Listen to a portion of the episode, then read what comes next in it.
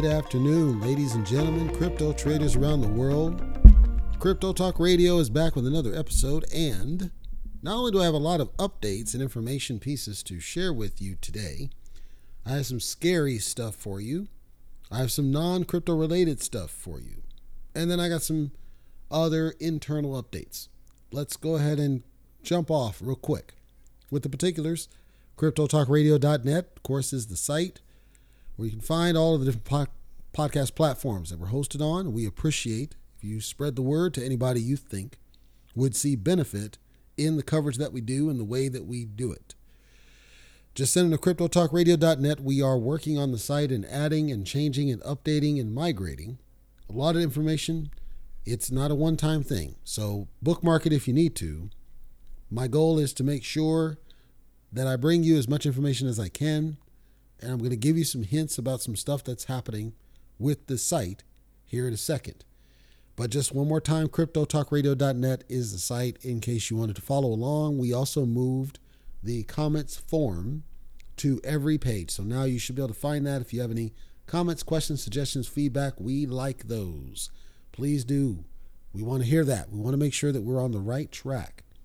We've already gotten some very valuable feedback from valuable listeners about our approach, and we are working steadily to try to accommodate everywhere that we can. Understand, of course, that you know we can't please everybody, but we work hard to try to get darn close. Next up, let me go ahead and tell you what's happening with the site and the move that didn't happen and everything else, just so we're all in the loop about what's going on. So, I didn't get my secondary calls yet that I'm still waiting on from my two uh, third parties. I'm still waiting to get those in because I want to make sure that one of these signs a deal. I don't care which at this point. I just need one of them to sign a deal. If I can get one of them to sign a deal, then my plan is to pull the trigger and get the heck out of Nevada. Finally, once I get out of Nevada, everything gets easy. Or as David Ruffin once said, everything's coming up love. So it is what's on my mind, probably more than anything else is getting out of Nevada, getting one of these deals signed so I can finally move on to what I really want to do as opposed to waiting. Because right now it's a waiting game. And I realize that these government entities that owe me six figures, they're not going to pay me no matter what. And I'm going to stop waiting on that. I'm going to stop spending time trying to make that happen. And I'm certainly not going to be dedicating time trying to follow up on some of this stuff. So, I am committed to continuing the podcast schedule as I've done, regardless of everything else that's going on. That's not going to be difficult, but it is important. It's important that you understand. While I'm talking about things like the move and all the things ch- changing with CTR, none of this changes my commitment to keeping up with the podcasts, plural, all three of them, under CTR and continuing to build the brand. With that, let me get into the brand and some of the adjustments I'm making for the brand. Of course, this weekend on Saturday at 6 p.m. Pacific, I will be hosting my podcast educational deal on LinkedIn events for one hour. I've got a couple of signees already. It's a small class, but I'm excited to do it because it will allow me to pay it forward, share some of my experiences, allow me to pass information on to the next uh, episode, the next category, and allow them to grow and develop and hopefully help them avoid the same mistakes that I had to go through. So that's again Saturday, 6 p.m. Pacific on LinkedIn events. You can find on cryptotalkradio.net. At the bottom, we have the LinkedIn link, takes you to CTR Stage, which is the brand page. That brand is what's hosting that event. The reason I'm sharing this now this event is the one of many that I'm going to be doing on an ongoing basis. So, what's going to happen, just so that everybody understands, my plan is CTR, the brand, is going to increasingly adopt kind of an educational piece as not an additional separate podcast, but an additional set of content. This that I'm doing Saturday is going to fit under the CTR brand as kind of general educational things having nothing to do with cryptocurrency or anything, just a general educational piece under the CTR brand. There may be a separate, you know, sub brand for it. I haven't decided this yet. But that's going to be made available at some point in the future on the CTR brand's home site. In each of the podcasts, then, there will be a separate program that will focus on more of these educational pieces specific to the podcast. In crypto, that's Basic Cryptonomics 101. There have already been a number of them. For those that are newer to the show, for example, I did wallets versus exchanges. There's like two or three episodes that talk about wallets versus exchanges and the difference between the two. We did the SHIB episode and the reason why the burns aren't changing the price. We're about to do a surprise release talking about taking profits. We've done a number of these basic cryptonomics episodes dedicated to educational things. This is going to be a separate program that'll be available and accessible through cryptotalkradio.net for those that just want to kind of learn of these things. They're not even in it yet, maybe, or they're just trying to learn a little bit more about how these things work.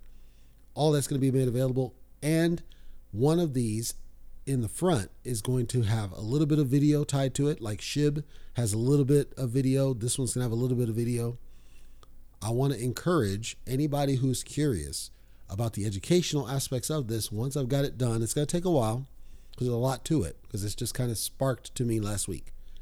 But once I've got it done, I'll let you know. And I encourage you to take a look and browse through it. And if it's of helpful information to you, I would ask that you give me that feedback. We want the feedback. So the feedback helps us. And then sharing to other people. That helps us. Shout out, side shout out as well to uh, Frantic, one of our listeners uh, has opened up and given great feedback and comments and questions on a regular basis. Supports the show. We appreciate him just like we appreciate everybody, but we appreciate uh, our supporters. I'll try my best to give you a shout out when and if I'm aware of that. All of that gets invested back into the brand and to the podcast.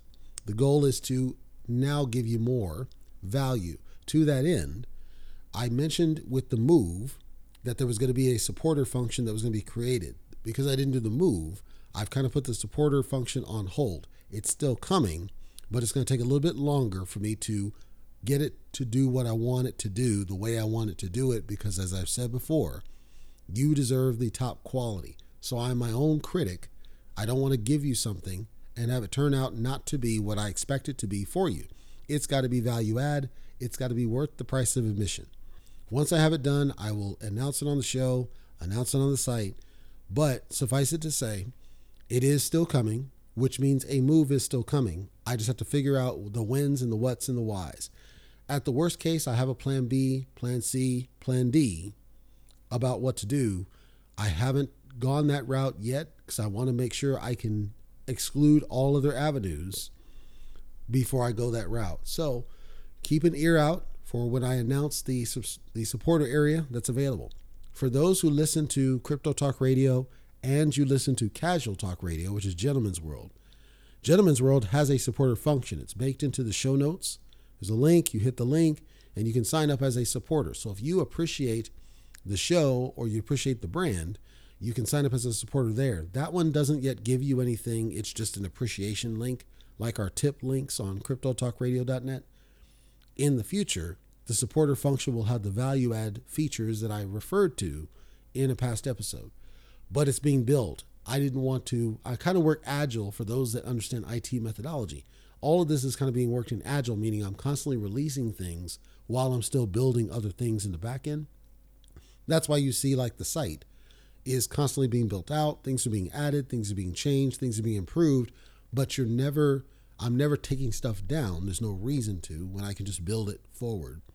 Mind you, though, I have to be careful with the other stuff that I'm doing, like these calls I'm waiting on, to get the calls not to disrupt the time I spend giving the value to you guys, which is why I want the calls to just get done so I can stop having to think about them. Then I can adjust my schedule and then not worry about it at all because it'll just be uh, another task uh, in the evening. So that's what I got for the internal news. We are working on a lot to improve the sites, all of our sites, the brand.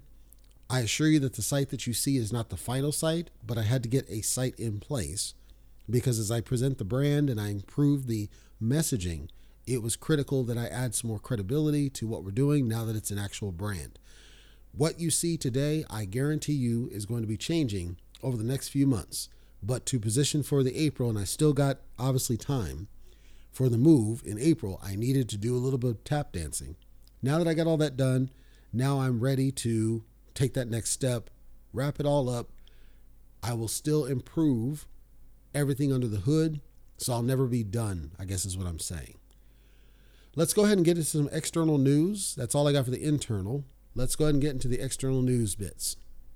This next bit probably does not affect you if you're not in the United States. However, if you are in the United States, it's something you should be aware of if you're not of already.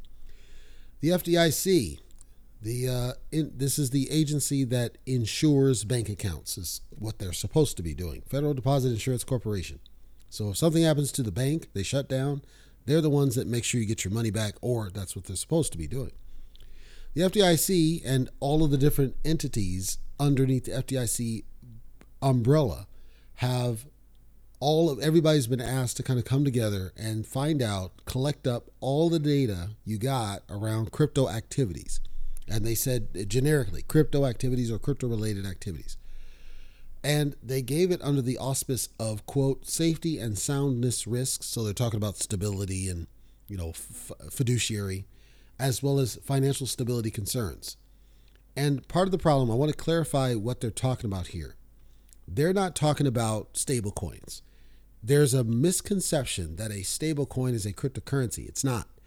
It fits in cryptography in how it's protected and how it's secured and the, but a stable coin isn't a cryptocurrency in definition it's not because it's pegged to a fiat in a sense a stable coin is a sort of security it's a kind of security this isn't referring to the stable coins this is referring to everything else that's not stablecoin, and I would argue not Bitcoin.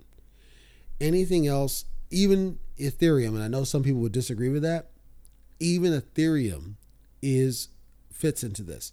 Now, this is broad, and I'm sorry, I'm going to take a moment to pat myself on the back and say neener, neener, neener to the naysayers out there. So if you're not a naysayer, this is not for you. You've heard, if you've listened to me for a period of time, I told you uh, this guy Sean somebody, something odd on one of the sites. I covered that he said, "No, this Biden executive order, this is great, and this is what we need, and this is going to set us on the path." And I said, "No, it's the first step for them cracking down and creating a ban and locking stuff down and turning crypto into the stock market. That's what it is. This executive order enables them to do that. That's what I said it was going to be the FDIC basically said, sent out, said, you know, in their letter they sent out, you need to notify FDIC when you're doing any crypto related activities. Anything you're doing right now, anything you plan to do, and then we'll give you some guidance later about what to do about it. And apparently they've given warnings, quote, rapid introduction of digital asset products into the financial system poses systemic risks and they wanted to, quote, provide robust guidance to the banking industry on how to manage the risk posed by crypto. In other words, they don't want banks to go rogue and, for example, create their own cryptocurrency or accept cryptocurrency or transact cryptocurrency. Every single bank is in some way involved in crypto, every single one of them. Now, they might not be large scale but every single one is involved in cryptocurrency to some degree. I had a chat with Bleaves when he was on the show, and he was talking about the fact that he envisioned a world where the banks would basically have their own individual cryptos. So, where it's an exchange within banks to trade crypto A for crypto B instead of the current system that we have using blockchain.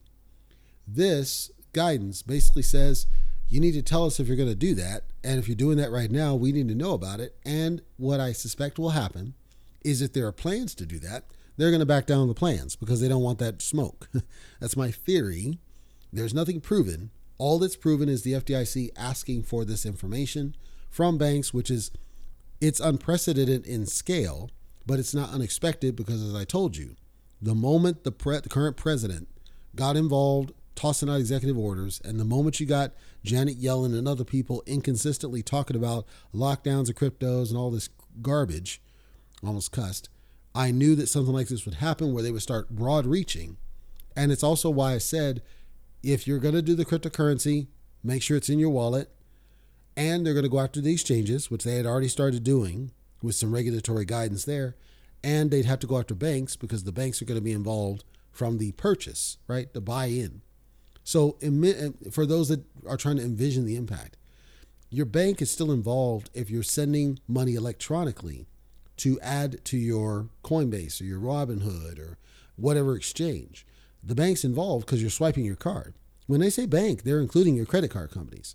So they're involved. They know, okay, that's Coinbase, that's a crypto company. Okay, that's Robinhood, that's a crypto company. Okay, it's Binance, that's a crypto company. They know this. So you can't hide from it. You can't duck it. People that embraced debit cards and credit cards and they don't like cash and they think cash is old and we don't like this, you're getting what you asked for because the more that they turned it into this quote conveniency, this is what you asked for. You asked for this kind of lockdown where they can see exactly what you're doing and in whatever case they choose, block you from doing what you want to do arbitrarily because they think it's a risk. I said it was going to happen and I'm I think it's time for certain people to give my credit because I told you that the Biden executive order would open the door for things like this. We have to see where it's going to go, but it's it's still going to be a problem in the future at some point. If you didn't hear, Elon Musk, of course, buys a large stake in Twitter, 9%, larger than even Jack Dorsey, who used to be the guy in charge, and he stepped down to just be a minority shareholder. Elon Musk holds more shares than even Jack Dorsey and Elon tw- Elon has been tweeting rather different things to try to show he wants to infect change in Twitter and fix it from the disaster that it's become. If you're not on social media, kudos to you. I have to be for the brand, and Twitter is garbage. It's even worse garbage than years ago when I was on it before all the censorship and the phony banners on the and banning the president. It's worse now than it ever was. Elon Musk thinks that his alignment with Twitter can help spike Doge to go to a dollar. If you remember, Elon Musk has been a strong advocate of Dogecoin. He believes Dogecoin is the one coin that has the strongest potential to be the next, quote unquote, the next Ethereum in terms of being used. And the currency is the next Bitcoin in terms of being spent. So all of his stuff is lofty. There's a lot of fundamental issues with what he's doing and fundamental issues with Dogecoin itself, which is the reason why Dogecoin has struggled to get back to its all time high. There's just so much going on with it. There's not going to be too much happening under the hood with it in the short term. In other words, translated, he's just talking. I call it out because if he does make changes in Twitter, it's going to spike the price of both Dogecoin and Twitter. And any price spike for Dogecoin could incite some FOMO buys that help improve or increase the price uh, going forward across the board to where it could get to that point just because of FOMO. I'm not saying that it would sustain. I don't think it would. I'm because Doge doesn't do anything. I'm saying that there's a possibility that they might be able to pull this off at least as a FOMO buy situation. Citibank, which is it's this is international. Citibank's known international. They're getting into crypto investing. I think Citibank has had major issues since I last banked with them, which was like 2004, 2003. They've had major issues. I think they're jumping on the bandwagon, just like all these other companies are doing, like with Metaverse. And their crackdown with the FDIC, I think it's going to cause issues for them. I believe that they are trying to get more money out of people. Like they're not going to really be investing themselves. They're really trying to help other people invest in it that's fine. But I think they're, I don't want to say they're signing their own death warrants. That's not true. City Citibank's not going anywhere. I just think it's a me too. I think it's a waste of time. I think it's a waste of money. So if you're in Citibank, you use Citibank, you may be hearing about them offering investment products or and services around uh, cryptocurrency, similar to the Morgan Stanleys of the world. if that's of interest to you, it may be something that you are look into. Just have a single point. I don't know that I would trust my bank to give me crypto investment advice. To be perfectly honest with you, especially because we see the FDIC could just dig right into people's business and do whatever. Meta, formerly known as Facebook, or still kind of somewhat known as Facebook, but Meta is apparently back on the track of trying to create its own cryptocurrency. And you're probably shaking your head, and rightfully so, because they tried this before and they backed off because they couldn't get the regs to work. They couldn't get it, they couldn't get to work. They're trying it again. This is for them in preparation for using it as the currency in their metaverse that they keep talking about that I think is garbage. I suspect this is simply them trying to get ahead of the crapping of the Facebook and Instagram usage and stock. I suspect it's going to be canceled. I think they're going to fail. I think that what we know of as Facebook, now Meta, is grasping at straws. I think that they've waited too long. I also believe firmly, because Facebook was right there banning the president and p- putting phony banners and all this garbage to the point their own independent firm slapped them down for what they did, and then they still refused to reverse that ban on the president, this Zuckerberg idiot.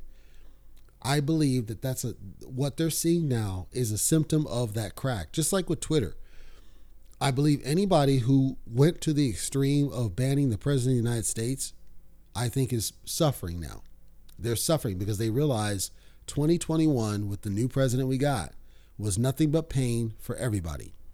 And large part of that was because of these platforms who ultimately, let's call it what it is, conspired to mute the president of the United States.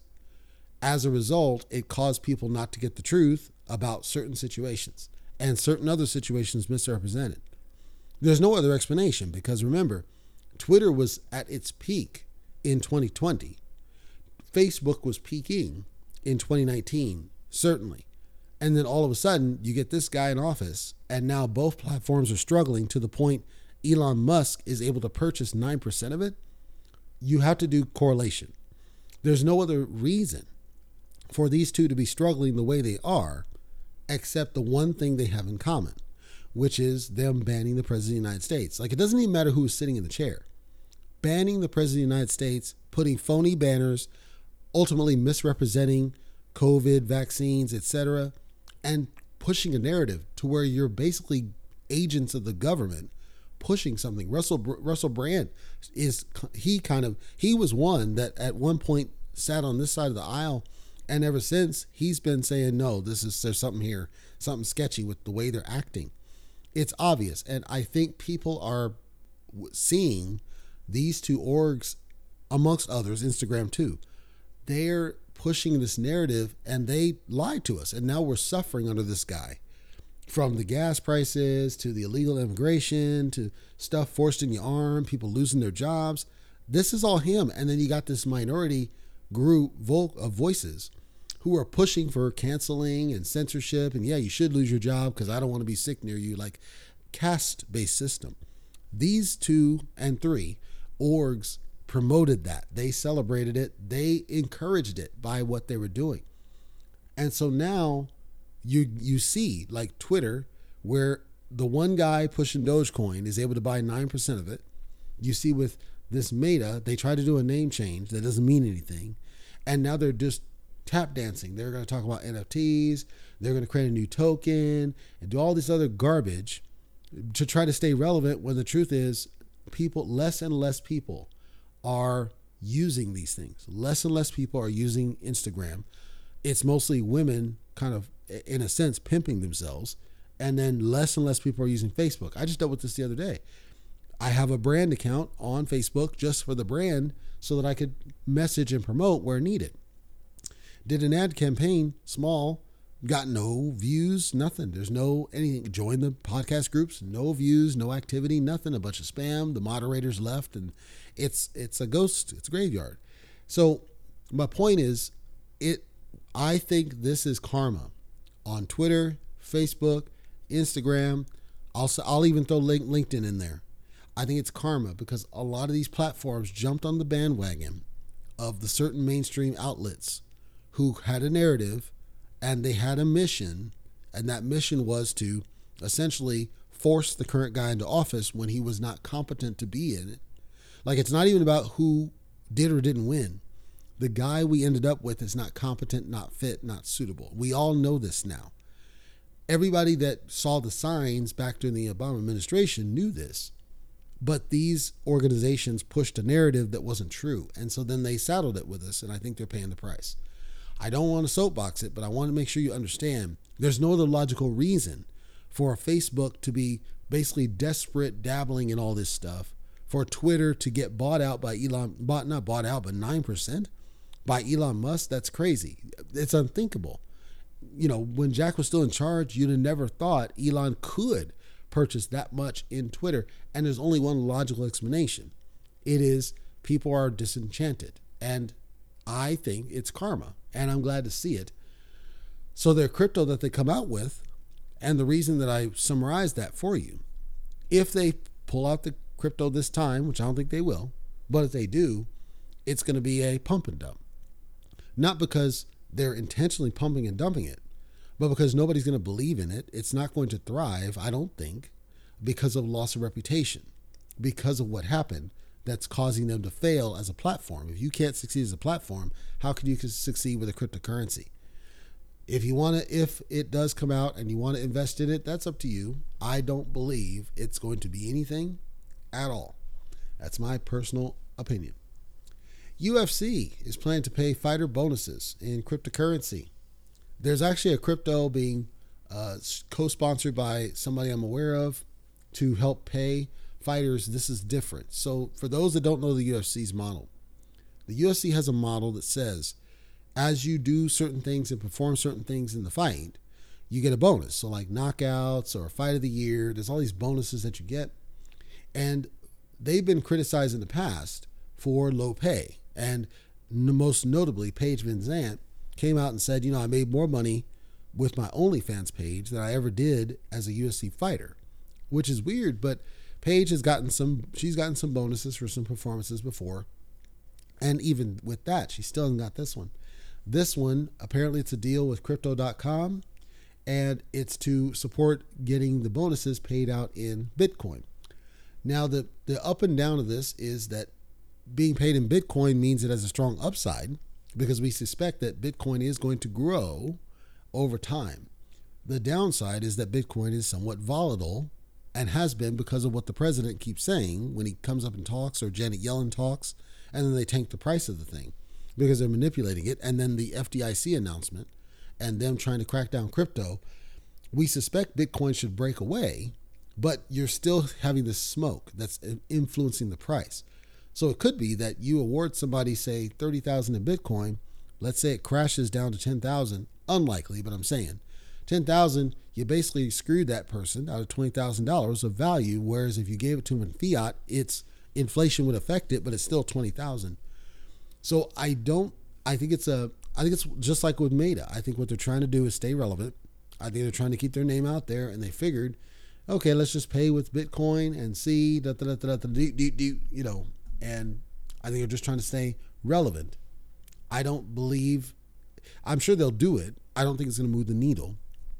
The one thing to keep in mind, though, is in order for them to do it, they would have to actually purchase the cryptocurrency and have it as a store of value. So this may cause a spike. Doubtful because they don't pay a lot of bonuses, but it's something to at least keep an eye on from the Bitcoin uh, territories. Robinhood. If you heard me for any long time, you know I don't think highly of Robinhood at all. Robinhood apparently is going to be setting up integrations with the Bitcoin Lightning Network. It's not important for me to cover the details about the Lightning Network at this point. And by and large, I would argue Robinhood is one of the worst to deal with cryptocurrency because they don't support a lot of the cryptos.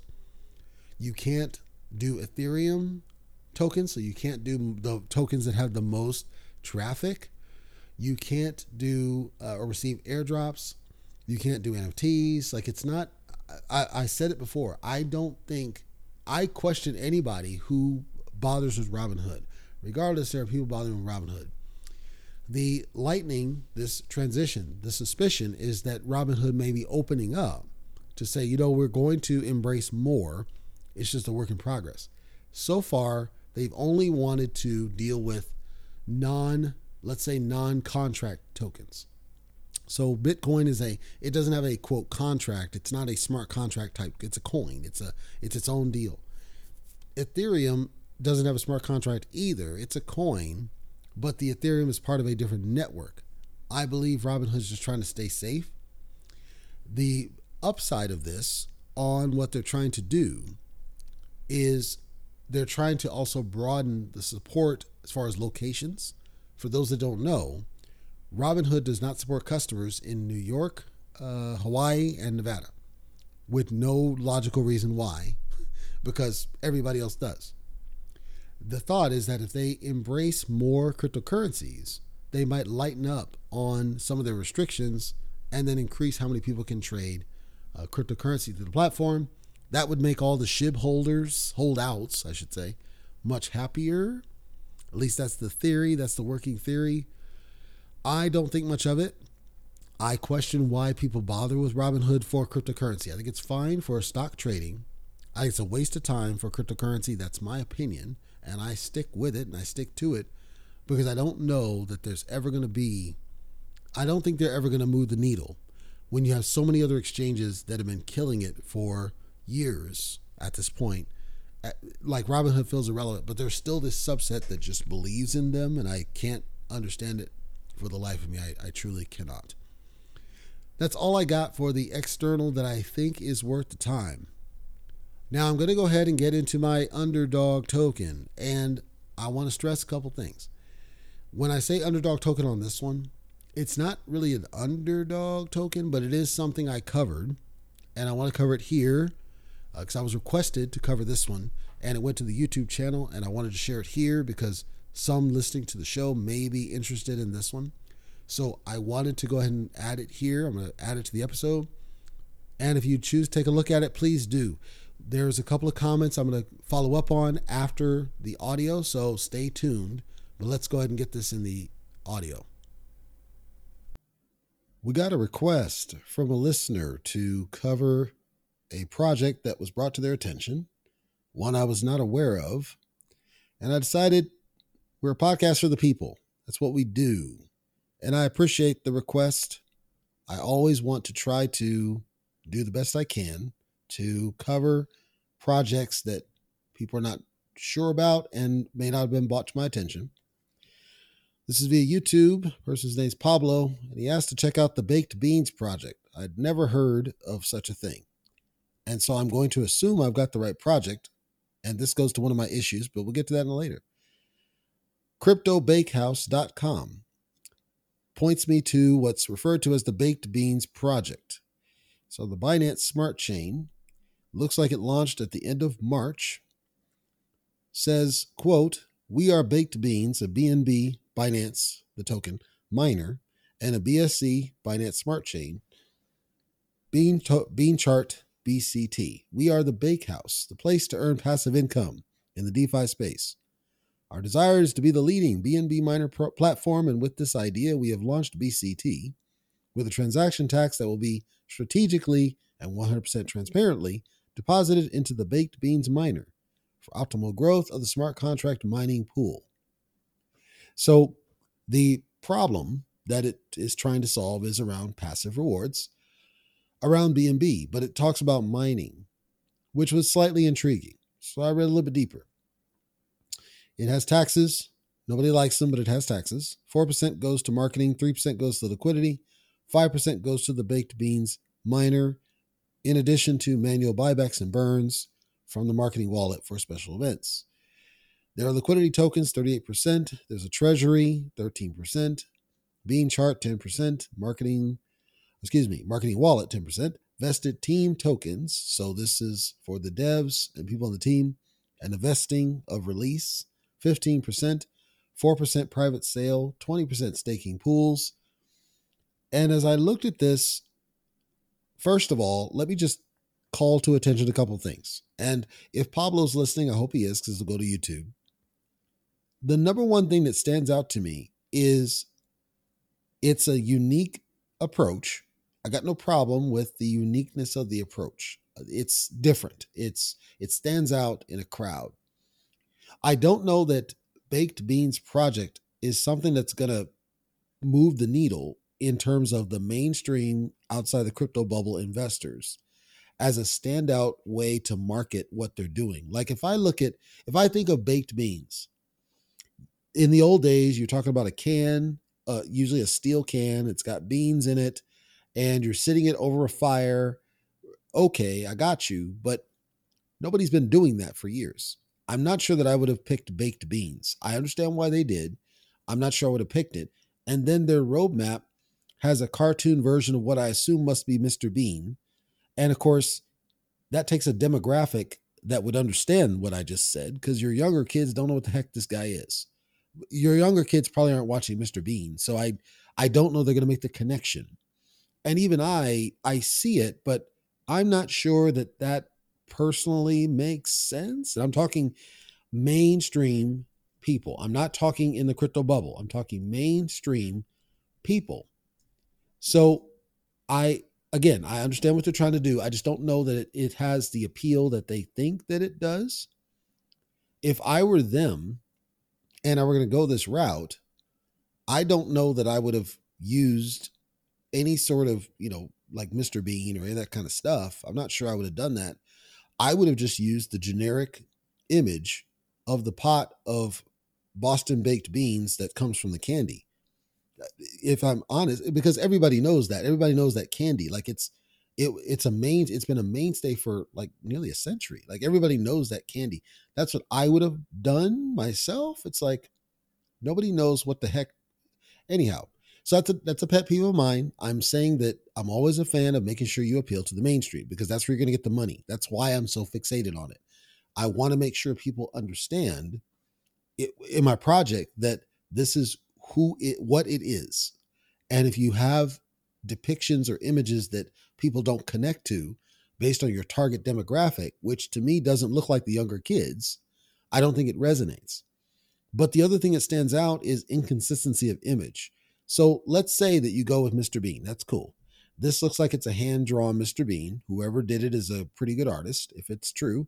Might have been for some cartoon. I'm not sure. If it's from cartoon, I'd yank it immediately because you don't want to get sued. But let's say it's hand drawn.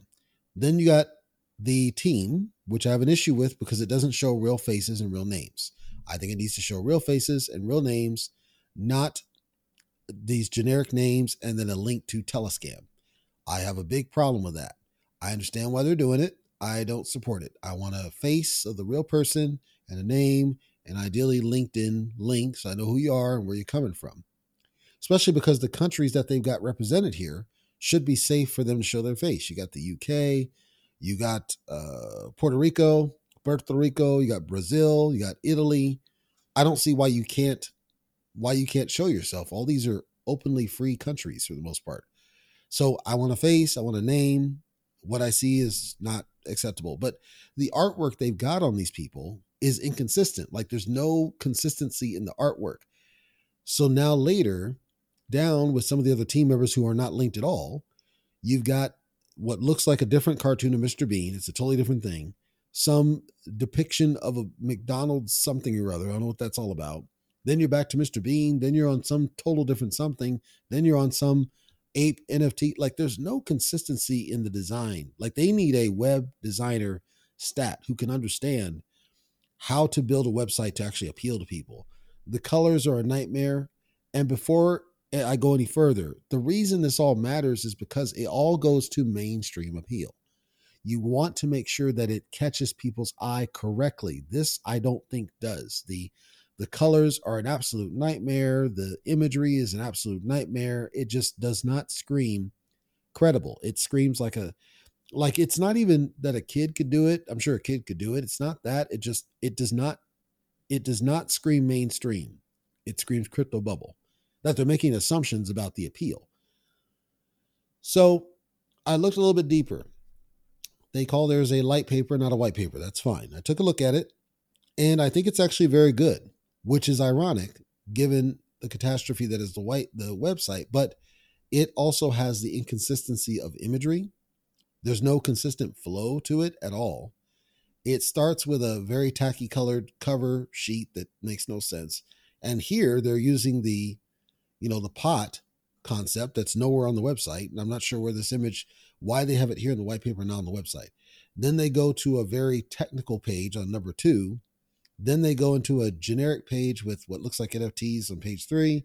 Then they're back to tacky colors on page four. Like the, there's no consistency in the white paper, you know, the aesthetics of the white paper, but the imagery, or excuse me, the information is actually very good. I found one issue.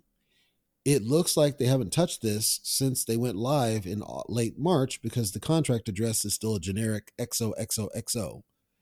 And while that's not a major concern because the contract address is on the site, one thing I've always said is that you should be keeping your white paper constantly up to date. It should be your go to for everything you're doing because you might have made changes. Now, I looked at it, doesn't look like they made any changes. Everything looks structurally the same, but it just seems like they at some point never went back to revisit it. And I think that's a problem. I think they should. So I have a concern with the team section because they're not exposing who they really are. The light paper doesn't look like it's been up to date and it needs to be up to date. They have an FAQ, which is a separate document. I like this. I like that it's a published document, so they can't make changes that we can't call them out. But the problem, I'll say concern, not problem. The concern is that if somebody wanted to go the FAQ, they're going to be searching for it. And if you trap it in a PDF, you can't easily search for it. This should be an FAQ on the site. It, you can have the PDF, but I think the FAQ needs to be on the site so we can find this information. I also think that these questions should have been baked into the white paper. Things like contract being immutable, uh, minimum deposits, anti whales. This is stuff I think should have been in the white paper, in my opinion. It's good information. I'm not criticizing the information. I'm saying that I'm not sure having it as a separate PDF made sense. Like everything's a PDF. You don't do everything as a PDF, just the stuff that makes sense as a PDF. The FAQ, I don't know that it makes sense as a PDF. Then they have a disclaimer that links to another PDF, but it's just the last page of the light paper. There's no reason to have that. It's a waste of time. I it's not a problem, it's just a waste of time. It's a waste of your time to do that. I don't know why you would do that. They have an audit. Looks like it's done by a firm called Ethos Audit. I've never heard of Ethos Audit myself, and I looked a little bit deeper into the audit just to understand the kinds of things that they might have called to attention. They did a decent level of explanation about the kinds of things they look for. They're really around the code and execution performance, more so than the, you know, the functionals that I like to see. The only thing I don't like about this audit, they do a good job summarizing things, but the only thing I don't like really about this audit is the one thing they called out that would have been any kind of higher severity was the usual centralization privilege of the owner. And I ran the contract through marketmove.ai and it agreed. The main issue around it is that the owner can basically do everything. So there's addresses in the code that they can change at will anytime. And maybe that's so they can administer it. Like if they need to change the miner address later, that gives them the ability to do it. I think a better way to handle that would be for them to run their or administer their contract through um, EverOwn, which is part of the Everrise network. And what it does is it locks the contract temporarily, and then the community can vote to unlock it when the the dev or the admin needs to make select changes. That they can't just go in and do it whenever they need to. They need to talk to the community, say, This is what we want to do. We want to take a vote. Are you okay with us unlocking it to make this change for this reason? I think they should consider that. I would not renounce ownership. I would say, no, consider ever own, put the contract there, and then build a community around it. Because from what I can tell, this goes to my next point. From what I can tell, they did engage very well with community. Their Reddit site's very well engaged. They're communicating through all forms. They're not forcing people through Telescam. They've got pretty much every single social media you can think of, minus LinkedIn, which bothers me a little bit. But it looks like they're engaged through their various forms. And so to me, I would address that concern of the audit and market move by going on EverOwn so that the contract can be safely locked through the ever EverOwn ecosystem, but then unlocked to let them do what they need to do, you know, with the wallet administration if that's what they need to do. So I guess in summary, what I'm saying is I don't see anything that's of major concern other than the contract and them the owner and the ability to do things. And it's too new to really understand higher levels of risk beyond that. Its price has been going down ever steadily. I don't know what that's a symptom of. I don't see anything in terms of the like holders. There's not a, the holders don't have a lot. They don't have a lot of whales. Um, there's not a lot of money in the project at this point. Uh, it's got a 10 billion circulating, or excuse me, 10 billion total total supply, of which almost all of it's circulating. But no one wallet holds more than like four percent of supply. So it's not like there's any whales or many whales. Liquidity looks good. Don't see anything wrong with liquidity pools. Um, the taxes are concerned, but they're not crazy high. They're lower than most other projects. It just seems like the you know the price is going down, and of course we're we're kind of hitting some bear activities, but I'm seeing a lot of sell activities on this one, especially around the well today. I'm seeing a lot of uh, sell activities going on, and I don't know what that's a symptom of, so I can't say for sure. But I don't see anything from what I can tell fundamentally wrong with it per se. Perhaps it's one where it goes back to what I said earlier. People have a hard time connecting baked beans to what it's doing.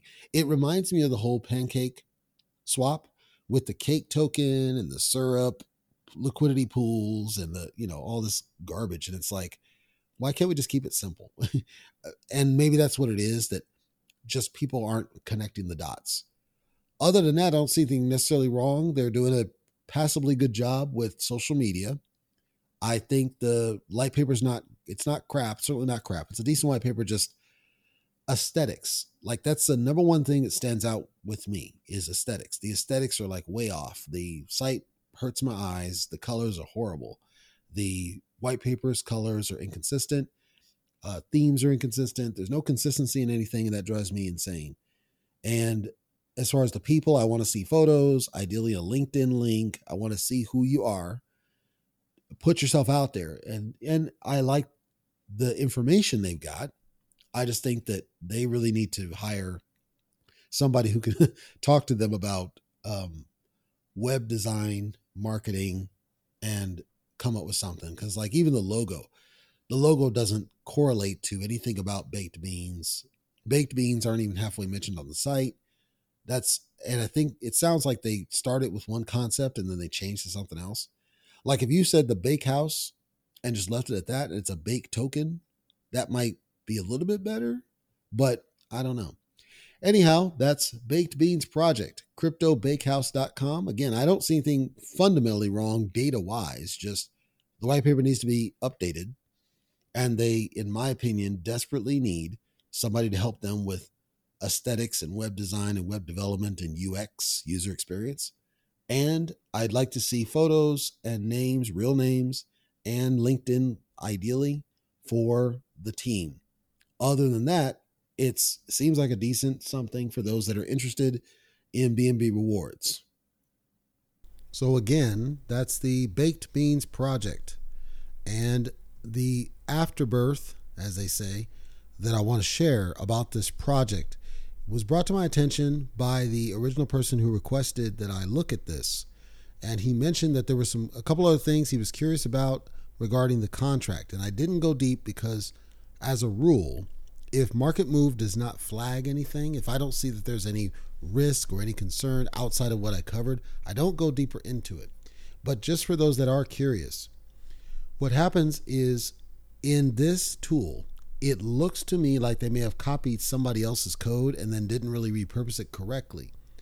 But it's no different than any other staking, really. So they take and you put, you stake something in there and then they do compounding, and it's all the common techniques and tools that they're doing to give you the returns and the value.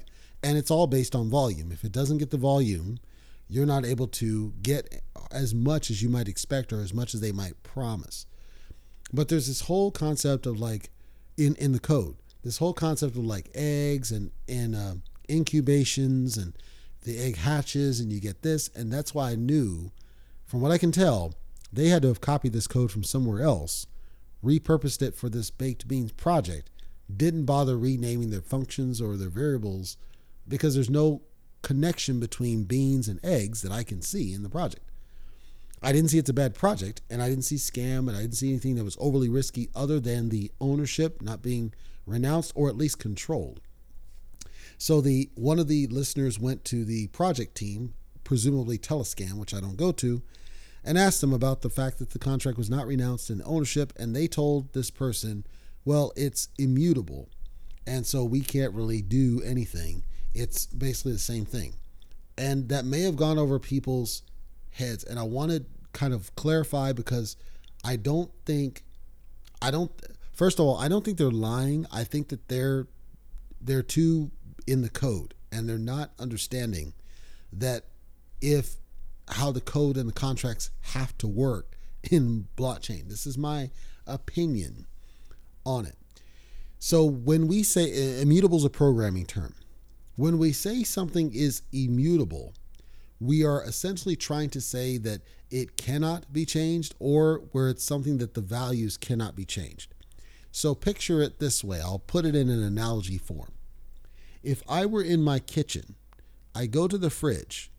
The fridge, the contents can be changed. You can go in, you can re- withdraw things out of it, you can put things in it, you can move things around. That's changeable we can it's mutable we can change the innards of a thing because it's built to allow us to do this if i have a safe that i don't have the combination to and i know stuff's in it i can't affect the stuff that's in it because there's a safe that's purposely locked to prevent me from being able to change anything on this so if it's a safe that's a locked safe you cannot make any changes to it. The problem, and I think what they're not understanding, is that generally speaking, when you have code of some kind, the immutability, immutability goes to the actual objects that we're dealing with in the code, not the code itself. Here's an example. One of the things that Market Move flagged was the fact that you could change addresses. When you have a value that is a string, which is basically just text, inside of a variable, which is just a placeholder, if it's a string, it is changeable. You can change it as somebody who owns the code. If you're the owner, you can make changes to that string, which is what Market Move said. What I suspect they did is they probably built it in such a way that these variables exist in a different function or a different method that they believe is precluded from allowing changes. So, for example, let's say I wrote a function that does a check and says who's calling this function. Is the function the same as the owner? If not, go ahead and allow this, or if it is, don't allow it, which would be a form of creating immutability. The problem is you could still change the code at the top level. So it doesn't matter that you write the function as immutable. That's why audits and market move flag it to say, no, these are risks from a centralization perspective because the owner can do anything to the code. The only way to solve that is to completely renounce the contract, or what I said, which I don't like renouncing, what I said is, no, what you should do is not renounce it, just give it to EverOwn, which will temporarily lock it when you need to make a change of any kind. You go to the community, get their okay, and then it will temporarily unlock through kind of a DAO type function so that it resolves the concerns with the audit, it can resolves the concerns with market move. I think I, I get why they feel like what they did is sufficient. I think the problem is that they're making assumptions that you still can get around that. Writing the code, the actual function to be immutable, you can still get around that if you have control of the code. If I have control of the source code, which the owner does, I can work around whatever that function is by just simply creating another function and republishing the code. You know what I'm saying? Like there's multiple ways to get around that. And so I don't I don't think they understand um, that it's If you own it at the high level, you can change it. The functions doesn't negate the fact that you can change it at a high level. So that's the one thing I called out for them. If you were interested in taking a look at it, and I encourage you that you do. This baked beans is right now the contract's not renounced. I don't think they should renounce it. I think they should go to EverOwn. I think their website's garbage. I think the white paper is garbage. I think aesthetics are horrible. I think they need to show their faces and show their names. I think they need to fix it. And I said, if they want to come on the show and talk it out, I would love to talk to them. But as stated, I believe they're assuming that just the way they wrote the code keeps the function safe. That doesn't resolve the issue of the fact that the owner still has rights to change or override that function with a different with an edit to the code at any time they choose. Which means that you have to always be worried are they going to change the function like some rogue developer comes uses the owner wallet and changes something to work around that or builds some backdoor to it. All of these are still possible. And this is around the miner uh, contract. So that's my feedback that I want to just add post because it's not on the YouTube. I didn't see that they were, you know, mean people or any of that. It didn't seem scummy. It's just that's a risk if they don't. And that's why I said just use EverOwn because you get the best of both worlds. You can lock it down to make the audits happy, but then the group, the investor group, can vote to say, yeah, go ahead and let them make that change. And then you make the change and then you're done. Immutability is moot. It doesn't mean anything. Anyhow, that's all I got for you here today on uh, Crypto Talk Radio. For this week, we are wrapped up. I'm hopeful I'll get the calls. I'm not going to get them today because it's too late, but hopefully I'll get them tomorrow because we're getting kind of close to the gun here.